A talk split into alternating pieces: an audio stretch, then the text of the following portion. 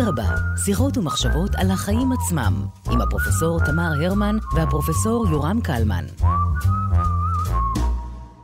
שלום תמי. היי יורם, יש לנו שיחה היום שאולי אי אפשר היה לקיים אותה לפני 20 שנה, אנחנו תכף נשמע ממתי אפשר להתחיל לדבר איתה, היא קשורה מאוד בכסף. אבל זה משהו אחר, זה חיה אחרת, ואנחנו סקריפטיק. נדבר, נכון, נדבר הפעם על מטבעות הקריפטו למיניהם, ויש לנו עורך מעולה בשביל לדבר על הנושא הזה. לחלוטין, כן, שלום לפרופסור אילן אלון. שלום וברכה. אה, פרופסור אלון הוא פרופסור אה, למינהל עסקים וכלכלה באוניברסיטת אריאל, משקיע ויזם ומומחה לכלכלת קריפטו. אז מה זה קריפטו?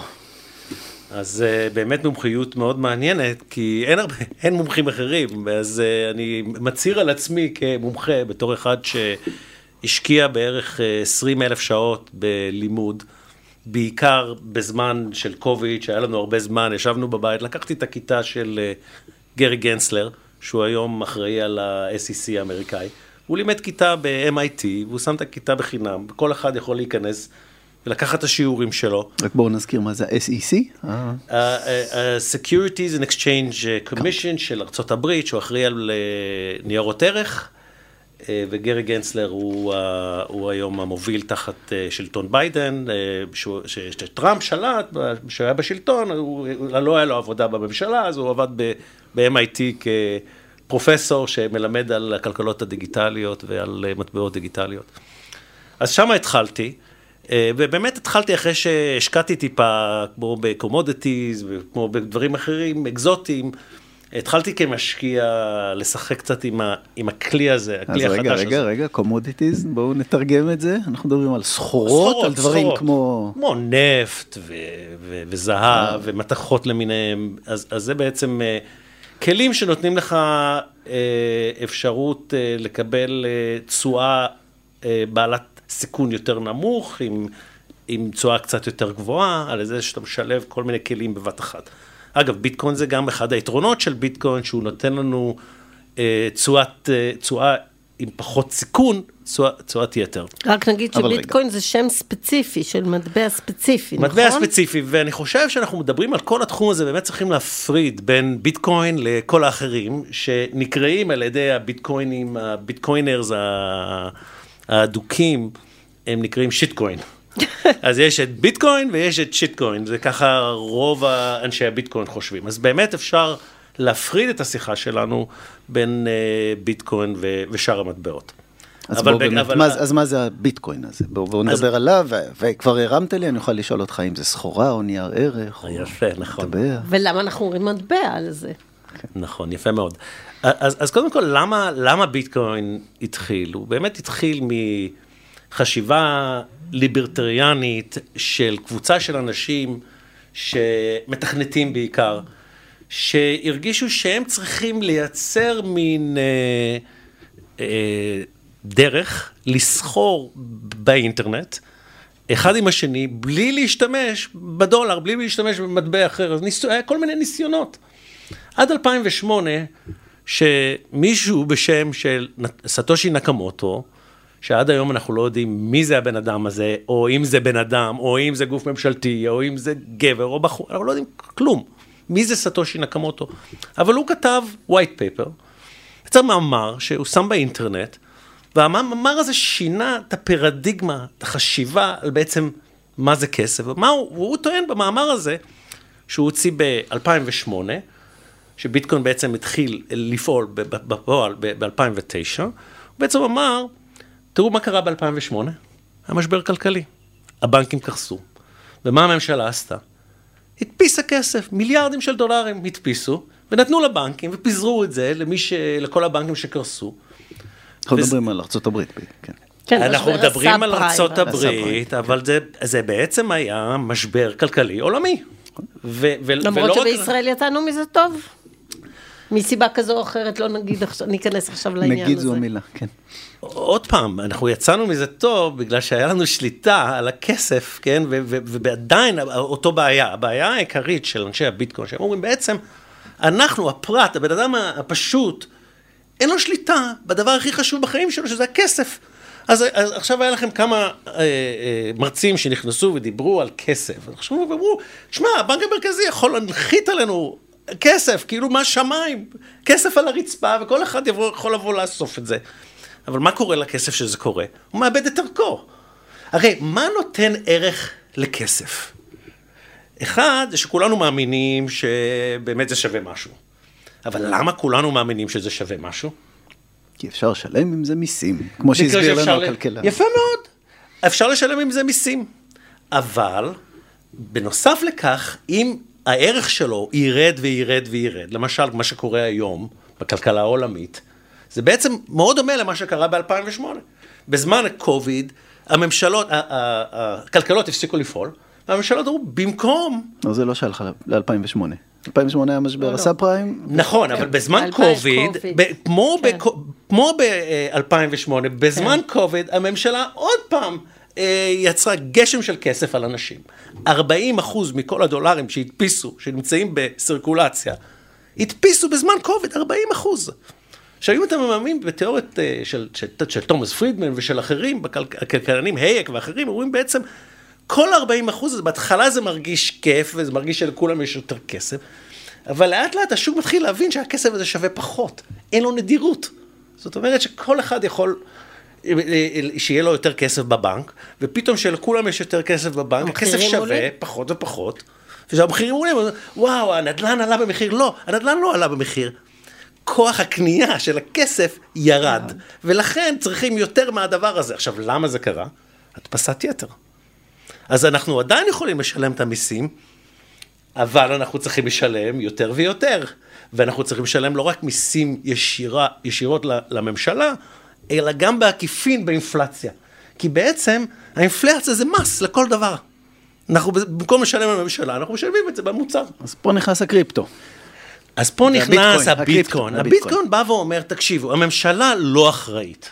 למה היא לא אחראית? ברגע שהם מחליטים, עושים טעויות. בלתי אחראית. היא בלתי אחראית. היא בלתי אחראית על כמות הכסף. שיקולים פוליטיים. שיקולים פוליטיים, ולכן לא אכפת להם להדפיס סוד, לא אכפת להם שזה פוגע גם במעמד הנמוך הכי הרבה. בגלל שזה ברגע, ברגע נתון נראה הדבר הנכון, אז הם מדפיסים בשביל uh, לתת מענה. בת שלי, קטנה שלי, בת 12, שאלה אותי, אבא, למה אנחנו צריכים לעבוד? שאלה למה? טובה. הוא אומרת, למה לא, הממשלה לא פשוט נותנת לכל אחד מאיתנו, לא יודע, 20 אלף שקל בחודש, ובוא נעשה את החיים, מה אנחנו צריכים בכלל לעבוד? לממשלה יכולה להדפיס כמה שהיא רוצה. יש לה עתיד. אז, אז פתאום אני תפסתי שזה, שהצעירים לא מבינים את זה, למה הממשלה לא נותנת לנו כסף ואנחנו יכולים לחיות וליהנות מהחיים? למה אנחנו צריכים ללכת לעבודה? אז שאלתי אותה, אם הממשלה הייתה נותנת לך כסף, היית הולכת לעבוד? היא אמרה לי, לא, אני רוצה ליהנות מהחיים, אז למה שאחרים יעבדו? מאותה סיבה. אז אם אני עובד ואני מקבל משהו בתמורה, והדבר הזה שאני מקבל בתמורה אין לו ערך, הרי מה זה חיסכון? חיסכון זה שאני מוכן לחסוך מקניות עכשיו, שאני אוכל לקנות בעתיד. אבל אם יש לי הרבה אינפלציה, אז אני רוצה לבזבז מה שיותר מהר, כי בעתיד לא יהיה ערך לכסף הזה. זה קרה לנו בארץ, בשנות ה-80, זה, זה קורה כרגע. ואם סבא שלכם היה שם, אה, אני לא יודע, מתחת לכרית אה, כמה מאות אה, שקלים, סליחה, לירות, אז היום הם היו שווים אפס, אפילו מסטיק לא היית יכול לקנות עם מאות לירות. אבל אם סבא שלך היה שם קונכיית זהב, היום היית יכולה לקנות לא פחות ממה שסבא שלך יכול לקנות. הכוח קנייה שלך ואם סבא היה, ואם סבא היה שם חמישה ביטקוין מתחת לכרית. אם, ואז לא היה. אז בעצם או הפתרון... או שהיה לו אפס, או שהיה לו המון. לא, אז לא היה ביטקוין, אז לא, לא היה... כמובן. הפתרון הזה לא היה, אבל היה את הפתרון הדומה, שזה זהב. זהב בעצם זה, אפשר לחשוב על ביטקוין כזהב דיגיטלי. למה? עכשיו, למה זהב היא טכנולוגיית כסף? למה זהב הצליח כל כך כטכנולוגיה של כסף. אגב, מ-1945 עד 1971, זהב עבד כמין כסף, גיבה את הכסף, וזה גרם לזה שיכלנו לפתוח בכסף, שהכסף הזה לא יצמח מעל כמות מסוימת. למה השתמשנו בזהב? למה לא השתמשנו בכסף? למה לא השתמשנו במתכת אחרת? למה לא השתמשנו בנפט? למה דווקא זהב? שאלתם את עצמכם את השאלה הזאת? בגלל הנדירות שלו ובגלל ה... אה, הערך הנשמר שלו לאורך... אבל לאורך... למה נשמר הערך? אז את אומרת נדירות, אני, את צודקת, אבל לא רק הנדירות, הכמות זהב שאנחנו יכולים להנפיק, כן, כל שנה, לקרות, לקרות, זה בערך 2 אחוז. ואגב, מה, מה האינפלציה ש, שהבנק המרכזי מנסה לחתור? 2 אחוז. 2 אחוז, זה לא טעות, אתה מבינה? אז מה שזה אומר, בעצם בגלל שחלק מהכסף עובד, אה, אנחנו רוצים לגרום לאינפלציה קטנה, לתת תמריצים לאנשים לקנות עכשיו. ועם כל זה, אנחנו רוצים גם שהכסף ישמור את ערכו, שעוד עשר שנים, שאנחנו רוצים שאנשים יחסכו כסף. כי חיסכון גורם להשקעה. ויש קשר הדוק בין חיסכון להשקעה במקרו-כלכלה, אנחנו יודעים את זה. ואני שוב מחזיר אותך לביטקוין. יפה. איך הוא, איך, איך הוא פותר את הבעיה הזו? מה זה, איך עושים את זה? אז ב-2008 בא סטושי נקומוטו ואומר, תקשיבו, ממשלות, יש להם אה, אינטרס להדפיס כסף. עכשיו, למה האינטרס הזה? אנחנו בוחרים את הממשלה ואנחנו אומרים להם, תשמעו, הממשלה צריכה לטפל בביטחון, הממשלה צריכה לטפל בכבישים, הממשלה צריכה לטפל, אבל אני לא רוצה לשלם יותר מיסים. אז איך הממשלה יכולה לטפל בכל הדברים האלו בלי לקחת עוד מיסים מאיתנו? דרך היחידה לעשות את זה דרך אינפלציה, להדפיס עוד כסף, ואז אתה מרגיש, הפרט מרגיש, אני, בסדר, אני מקבל שירותים ואני לא משלם עליהם, בעצם זה, אתה משלם על זה באינפלציה. אז ככה האינפלציה עובדת. אוקיי, okay, אז הביטקוין בעצם מוציא את הממשלה מהמשחק? הוא, הוא לא רק מוציא את הממשלה, הוא אומר, כמות הכסף תגדל באופן קבוע, וכל ארבע שנים תקטן בחצי. כמות הכסף החדש יקטן לחצי, בחצי. כל ארבע שנים, שזה יקרה שנה הבאה אה, בביטקוין. כל ארבע שנים כמות הכסף יורדת עכשיו זה בערך 2 אחוז, זה ירד לאחוז, בסוף זה ירד לאפס, ובסופו של דבר, עוד 100 שנה בערך, 21 מיליון ביטקוין יתפסו, אה, יצאו, כן. יקראו אותם, וזהו, נגמר, אין יותר ביטקוין. ואז באמת אנשי הביטקוין מאמינים, בנקודה הזאתי, הערך רק יעלה ויעלה, כי הביקוש יעלה, וההיצע תיגמר. וזהב עדיין לא שם, כן? זהב, אפשר עדיין עם טכנולוגיות חדשות להוציא יותר ויותר זהב. אז מה זה ה-21 מיליון האלו ואיך קוראים אותם? השתמשת. במילה קריאה. הקריאה היא מאוד דומה לקריאה של זהב, בגדול. עכשיו, איך קוראים זהב? משתמשים במכונות כבדות, משתמשים בכימיקלים מרעילים, ומוציאים את הזהב עם אנרגיה ענקית של אה, מכונות ואנשים ו... ו- וכימיקלים, ומוצאים אותם בכל מיני מקומות בעולם, ומוצאים את הזהב, וזה, ככה קוראים את הזהב. עכשיו, הקריאה של ביטקוין היא קריאה דווקא יותר נקייה. איך זה קורה? זה קורה על ידי שימוש במחשבים שמשתמשים בהרבה אנרגיה ומנסים לנחש אה, מספר שעוזר להם אה, להראות שהם בעצם עשו עבודה מסוימת לקבל את התוצאה. וכולם מתחרים באותו זמן, יש לך הרבה מתחרים, שמנסים למצוא את התוצאה הנכונה אה, של, ה, של הקריפטוגרפיה, ודרך התוצאה הזאת הם מקבלים את התמריץ, הם מקבלים ביטקוין, והתמריץ שלהם זה, זה להגיע לתוצאה הכי מהר. וזה שמגיע לתוצאה הכי מהר מקבל את התמריץ, מקבל את, ה, את הכסף בשביל, או בביטקוין. בעצם את המין נקודות כאלה. את הנקודות, ביטקוין, הוא מקבל בעצם ביטקוין על זה ש, ש, שהם קראו והגיעו לתוצאות הנכונות. ובגדול, הביזור בא מזה שהרבה מתחרים, וכל עוד 51% מהמתחרים מסכימים שהתוצאות הן נכונות, אז אנחנו יוצרים את הבלוק, ומייצרים לו השטג כזה ש, שמקשר אותו לבלוק הבא. קוראים לזה בלוק צ'יין, כי זה בלוק עובד על בלוק עובד על בלוק. עכשיו, מה זה אומר? זה לא ניתן לשינוי. אי אפשר לחזור אחורנית ולשנות בלוק, כי זה בעצם משנה את ההצפנה, ואז רואים שהבלוק הזה הוא לא, זה לא האמת. זאת אומרת, אי אפשר לזייף את הכסף. אי אפשר הזה. לזייף. אז, אז, אז הפי עשר יותר טוב מטכנולוגיית הזהב בהרבה נקודות, ואחד מהם באמת, הוא לא ניתן לזיוף. זהב ניתן לזיוף. אפילו ברומא העתיקה, שהשתמשו בזהב, הרי מה, אחרי שנגמר להם הזהב, מה הם עשו? הם היו צריכים, עדיין, האזרחים הרומא, הרומאים רצו יותר אה, דברים מהממשלה, רצו צבא גדול, רצו אה, מים, אה, רצו הרבה דברים טובים שהממשלה נתנה להם, ולא היה להם כסף. אז מה הם עשו? הם התחילו להכניס פחות ופחות זהב בכל מטבע. אמרו, למה אנחנו צריכים לעשות את זה זהב מלא? בואו נכניס מתכות אחרים. בואו נכניס דברים אחרים. ואז מה קרה? זה נקרא debasing. וזה, אגב, מאוד דומה לאינפלציה. כאילו, זה בסופו של דבר מין אינפלציה. זה נתן לממשלה ברומא העתיקה לייצר יותר כסף ממה שבאמת יש להם בזהב. וככה האימפריה בעצם נשברת, נגמרת, בגלל שכבר הכוח קנייה של, של האימפריה נגמר. אוקיי. והאמון של הציבור בממשלה גם נגמר.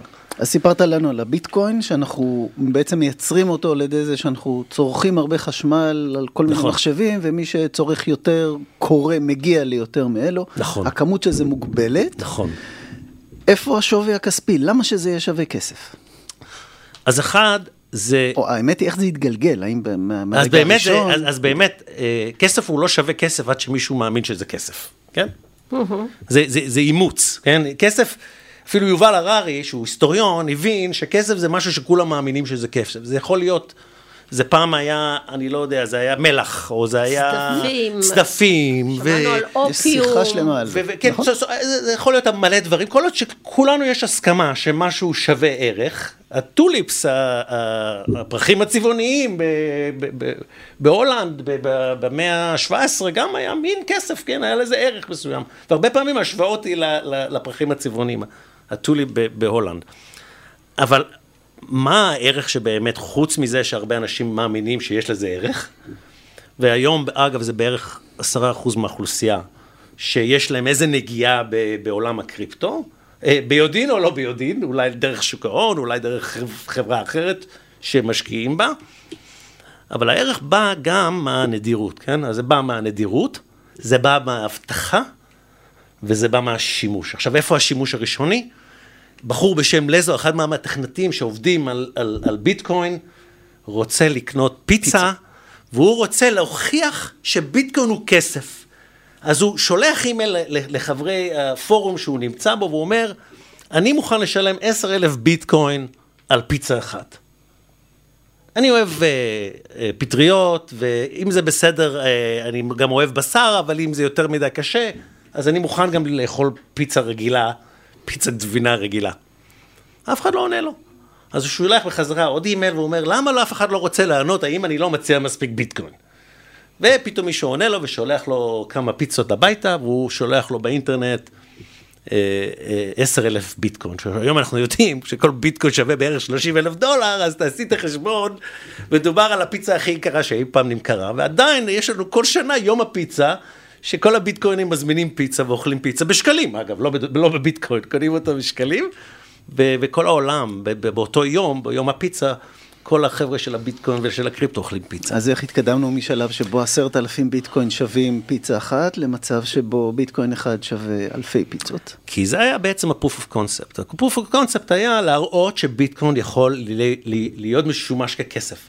וורן באפט הוא אחד המתנגדים של ביטקוין, ואני מאוד מאוד מעריך את וורן באפט כאחד המשקיעים הטובים בעולם. אבל הוא אמר משפט שאני אסכים איתו, הוא אמר, הוא אמר משהו כזה, הוא אמר, ביטקוין, אם הייתי יכול לקנות את כל הביטקוין בעולם בחמש דולר, לא הייתי קונה אותו, לא שווה. צודק.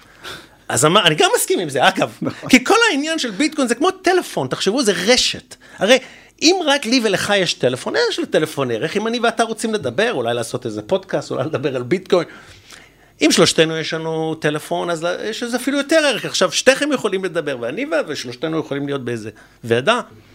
אבל אם ל-100 אנשים, או 200 אנשים, או מיליון, או ביליון, או מיל... מיליארד אנשים יש, אז ערך הטלפון נהיה בהרבה יותר, נכון? אפקט אז הרשת. אפקט הרשת הוא גדל ככל שהרשת גדלה באופן אקספונציונלי, זה נקרא Metcalf Law, יש לזה אפילו חוק באיך להעריך רשתות, ומה שאנחנו רואים בב- בביטקוין, הצמיחה של הרשת היא בערך באותו קצב של הצמיחה של האינטרנט, אחד לאחד. זאת אומרת, ה- ועכשיו אנחנו, אנחנו נותנים לכל הרעיון הזה את, ה, את, ה, את השם Web 3. שווב 2 זה היה ריכוזי, חברות מנהלות רשתות, כמו פייסבוק, טוויטר ואחרים, ובווב 3 הכוח יוצא מהחברה, יוצא מהממשלה ובא לפרט, בחזרה לבן אדם. וכמובן, ממשלות לא הכי אוהבות את זה שהכוח חוזר לפרט ולא לממשלה. הרי מה נותן הכי הרבה כוח לממשלה? כסף דיגיטלי. כסף, ש... שקל דיגיטלי או דולר דיגיטלי או היואן הסיני הדיגיטלי, הוא נותן הכי הרבה כוח לממשלה. כי ברגע שאתה אומר משהו נגד הממשלה, אולי אתה מתנגד לרפורמות, ואולי אומרים, אתה יודע מה, בן אדם הזה הוא קצת בעייתי. אגב, ככה זה בסין. בסין יכולים פשוט לסגור לך, לא לתת לך לקנות כרטיס טיסה, לא לתת לך, לא לתת, לא לתת לך דרכון. אתה מתנגד למשטר, סוגרים לך את חשבון הבנק. אגב, אתה אומר, אה, זה בסדר, זה בסין, בקובה, בארץ, בחיים זה לא יקרה, נכון? זה קרה בקנדה, 2022. אה, נהגי המשאיות החליטו שהם לא רוצים לקבל את החיסון, בגלל שהם במשאית לבד, למה הם צריכים להיות מוכרחים לקבל חיסון? עצרו את הנתיבים הראשיים בין קנדה לארצות הברית, וביקשו מאנשים to go found you, שיקבלו, שישלחו להם כסף, שיוכלו יוכלו להמשיך עם, ה, עם, ה, עם, ה, עם המחאה שלהם. ומה קרה? בנק, הבנק בקנדה סגר את החשבונות לא רק לאלה שהפגינו, אלא לאלה שתרמו להם כסף. זאת אומרת שביטקוין הוא גם, הוא לא רק מהווה משהו בעל ערך אה, כספי, אלא יש פה גם, יש פה ערכים שביניהם זה חופש, חופש כלכלי. את האפשרות לקבל החלטות בלי הממשלה שמתערבת לי בבנק.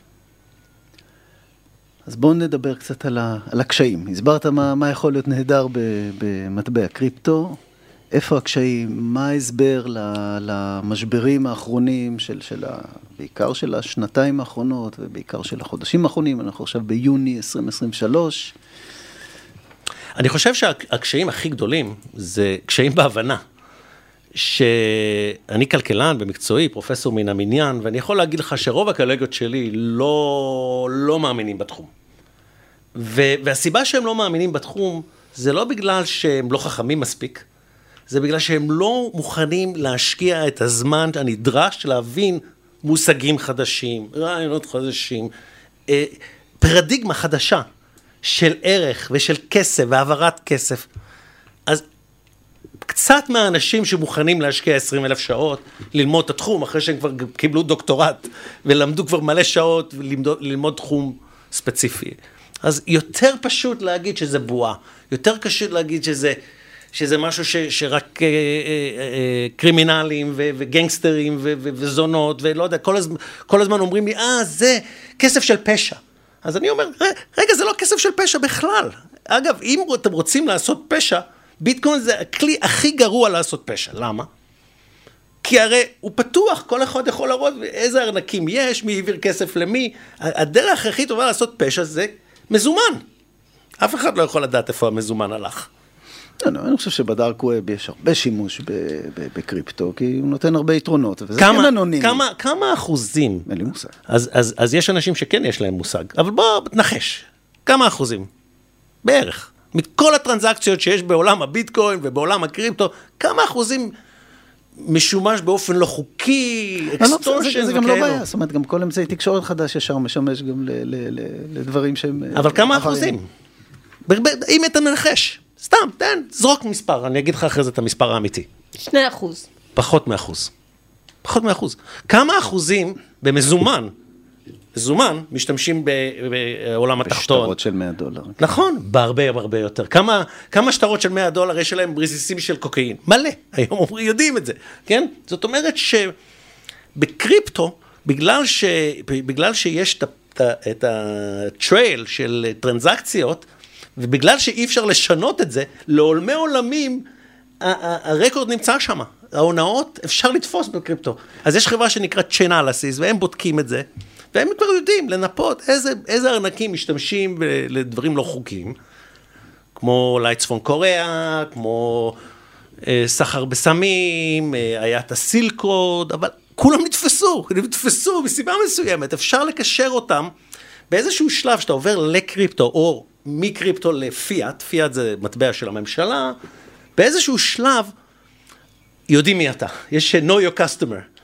ואז יכולים לקשר את זה לארנק, ואחרי זה יודעים של מי הארנק, ו- ולאט לאט אפשר לנפוץ, אז זה אנונימי, אבל זה, אבל זה טרנספרנט. זה... אבל לא היו נפילות מאוד גדולות בשווי של הביטקוין היו... בעת האחרונה? היו מלא נפילות, זה למה? מאוד, מאוד למה? תנודתי. זה מאוד תנודתי, כי זה עדיין נכס אה, ספקולטיבי. זאת אומרת, עדיין הרבה מהאנשים שנכנסים לזה רוצים להיות מיליונרים מהר. איך אני רוצה להיות, אני רוצה להיכנס ולצאת, או רוצה לקחת מינוף לא נורמלי. יש לך היום חברות שאת יכולה להיכנס במינוף כפול 50, כפול 50. אם זה עולה בדולר, את מקבלת 50 דולר, אם זה עולה באלף דולר, את מקבלת 50 אלף דולר. את מבינה? זה טירוף של מינוף. והמינוף הזה, והחוסר רגולציה, והחוסר ידע, וההיסטריה שיש לנו בעולם, ו, ו, וכל החדשות הרעות, והרבה מזה גורם להרבה תזוזות, כרגע. למה? כי אנחנו לא, עדיין לא בנקודה שיש אימוץ מוחלט. ברגע שהאימוץ יהיה בהרבה יותר גבוה, אז כמובן גם התנודתיות תהיה בהרבה יותר נמוכה. ואנחנו רואים שינוי בשיעור האימוץ של זה לאורך זמן? כמובן, באותו רמה כמו באינטרנט. אז מה שאנחנו רואים, שהאימוץ גדל באותו קצב כמו האינטרנט. אחד לאחד, ששמים את שתי הגרפים אחד על השני, את, את פשוט רואה בדיוק אחד לאחד צמיחה אדירה. ואגב, היום הביטקוין הוא הנכס שנתן את התשואה הכי טובה מכל נכס בעולם אחר, מתחילת הדרך. כן, אלא אם הפקדת אותו באיזשהו מקום שהתאדה פתאום. נכון, אבל בוא נחשוב פה, אבל בוא נחשוב גם אפילו, בוא נגיד על, על הווב 2, כן? אני הייתי אה, אני מבוגר מספיק שהייתי כבר משקיע בזמן הזה, ואני זוכר שהשקעתי באמזון ובוובן ובכל מיני חברות אינטרנט כאלו ואחרים, ופתאום ב-1999 קרסו. אמזון קרסה באיזה 70-80 אחוז בערך. היית יכול להגיד, וואלה, ואגב, היו לי חבר'ה כאלה שאמרו לי, אילן, אתה רואה, אתה טעית. השקעת בכל החברות באינטרנט, וזה הכל, זה סתם, סתם. זה לא שווה כלום, ואף אחד לא קונה, ואני עדיין רוצה להרגיש את הבגד, ואני עדיין רוצה לנגוע בפרי, ואני עדיין זה, ו... וזה סתם שטויות, וזה היה בועה אחת גדולה. ובאיזשהו מקום הם צודקים, אבל מצד שני, בוא נסתכל איפה אמזון ואיפה גוגל היום, ו... ואם היית קונה אז ומחזיקה אלף דולר אפילו של גוגל ואמזון, היום היית מולטי מיליונרית. והיו עוד הרבה מאוד ש... שנעלמו. והיו הרבה מאוד שנעלמו. זאת אומרת, לזהות את החברה הנכונה, לזהות את המטבע הנכון, זה דבר מאוד קשה. אז בוא, בוא נזה, ננסה ממש בדקות האחרונות, בכל זאת, מה, מה חשוב לדעתך שהציבור יבין לגבי מטבעות קריפטו, איך זה יעזור לו לקבל החלטות נכונות, איך זה י, יעזור לאנשים להימנע מהמון הונאות, הרי זה תחום חדש, שהוא נראה מאוד יוקרתי, ויש בו המון הונאות. לגמרי. מה, איך, איך, מה, מה החוכמה שחשוב למאזינים ולמאזינות שלנו? סביב, סביב הנושא הזה. אז תראו, אני פרופסור. אני מאמין שהפתרון זה השכלה והכשרה. אני, אני לוקח למשל באוניברסיטת אריאל, יש לי אה, כיתה מלאה, יותר מ-60 סטודנטים, תואר ראשון, שהיום לראשונה לוקחים כיתה, שיעורים, אה, מספר שיעורים מאוד אה, מורכבים, עם אנשי טכנולוגיה ואנשי כלכלה שבאים ומסבירים, וזה הכשרה וזה הבנה. ואם נבין, ככל שנבין את זה יותר, פחות מפחדים. ככל שאתה מבין משהו יותר, אתה פחות מפחד ממנו. אגב, גם, גם בווב הראשון, בווב 2 גם היה לנו את הבעיה, בהתחלה אמרו זה, מוכר, זה זנות שמה, וזה זה, זה באמת היה הרבה הונאות, וזה, אבל, אבל איזה מדיניות אנחנו רוצים? האם אנחנו רוצים מדיניות שאנחנו רוצים להיות cutting edge בחדשנות? או האם אנחנו רוצים להיות כאלו שאומרים, או, זה קצת מסוכן? אנחנו, בתור ישראלים, יש לנו יתרון יחסי אדיר בתחום. ואין לנו הרבה מה להפסיד. קחו למשל מדינות כמו מנטנגרו ואחרות, שאין להם אפילו מטבע, הרי למה זה טוב שיש לך את המטבע שלך? כי אתה יכול להדפיס, אתה יכול לגרום לזה, ש... לייצר ערך בלי כלום. אבל יש הרבה מדינות שאפילו אין להם מטבע, אז הן בעצם מסבסדות את ארצות הברית, כי הן משתמשות בדולר. אז, אז שברגע שארצות הברית מדפיסה, האזרחים המקומיים שלהם משלמים מיסים לארצות הברית. אז, אז בא אל סלוודור, בא מנהיג מדהים, והוא אמר, חבר'ה, אנחנו תלויים בדולר וביורו, אנחנו צריכים משהו שייתן לנו פתרון, שלא יוכלו למסות אותנו. והם אמרו, במקום דולר, אנחנו ניקח את הביטקוין, מדינה ראשונה בעולם, אל סלוודור, החליטו לקבל את הביטקוין כ-legal tender, שאתה יכול לשלם איתו את המיסים, ואתה יכול לעבוד איתו, ואתה יכול למכור איתו קוקה קולה, ואין אירוע מס. זה בעצם מטבע לכל דבר, וזו המדינה היחידה והראשונה, ולפי דעתי, בעשור הבא אנחנו נראה גם יותר חברות, וגם יותר מדינות, וגם יותר אנשים פרטיים שמבינים את הרעיון ונכנסים לעומק. ואז איך תמסה את, ה... את הטרנזקציות למיניהן?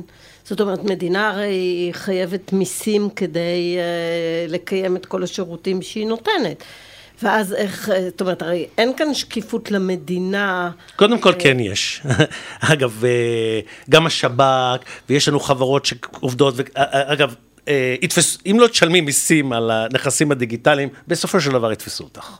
ועכשיו דיברתי עם מישהו במשטרה שעובד ב cyber security, והוא סיפר לי על איזה ילד בן 19, שהדרך שתפסו אותו אגב, אה, הוא עשה הצהרת הון, והוא בן 19 והיה לו 30 מיליון שקל, ופתאום מס הכנסה אמר, רגע, רגע, רגע, רגע, איך ילד בן 19 יש לו 30 מיליון שקל? הוא אף פעם לא עשה הצהרת הון, פתאום יש לו 30 מיליון שקל, והתחילו לבדוק וראו שהוא עשה הרבה הונאות, הוא עשה הרבה בעיות, תפסו לו את הטלפון, מצאו את הכל עליו, ועכשיו הוא הולך לכלא, וחבל.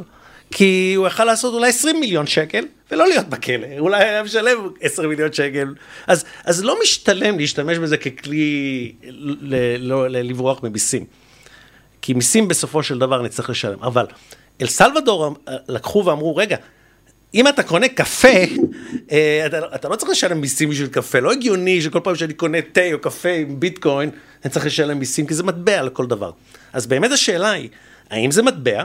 שיש לו ערך חלופין, או האם זה באמת השקעה, שזה בעצם נייר ערך, או האם זה סחורה, זה בעצם משהו ש, שנותן לי איזה נדירות מסוימת, ועדיין אין לנו הסכמה בין המדינות בעולם מה זה ביטקוין, ואיך צריכים להשתמש בו ולהתייחס אליו מבחינת מיסים ומדיניות של, של uh, מוניטרית.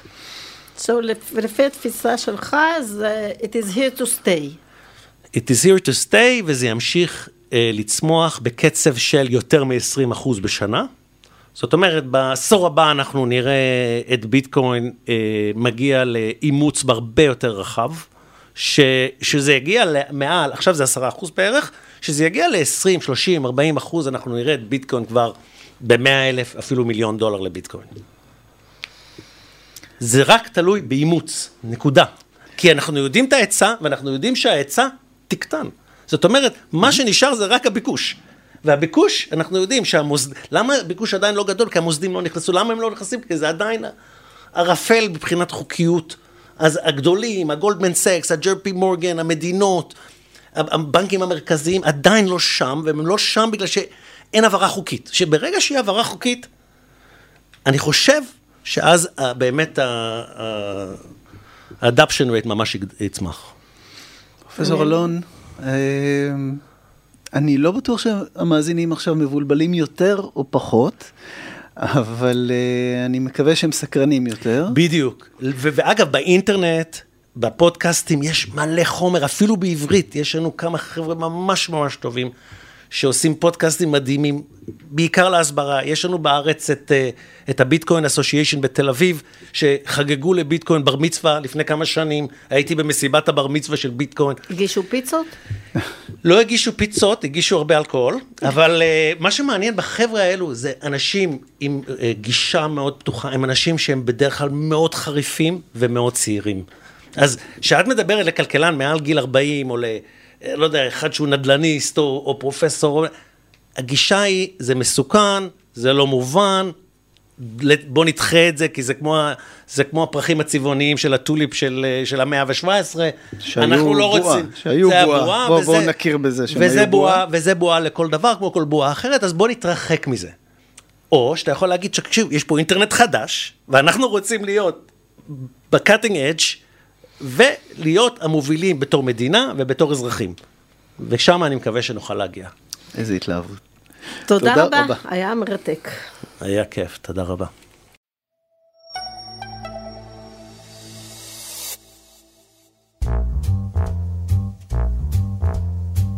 אדרבה, שיחות ומחשבות על החיים עצמם, עם הפרופסור תמר הרמן והפרופסור יורם קלמן.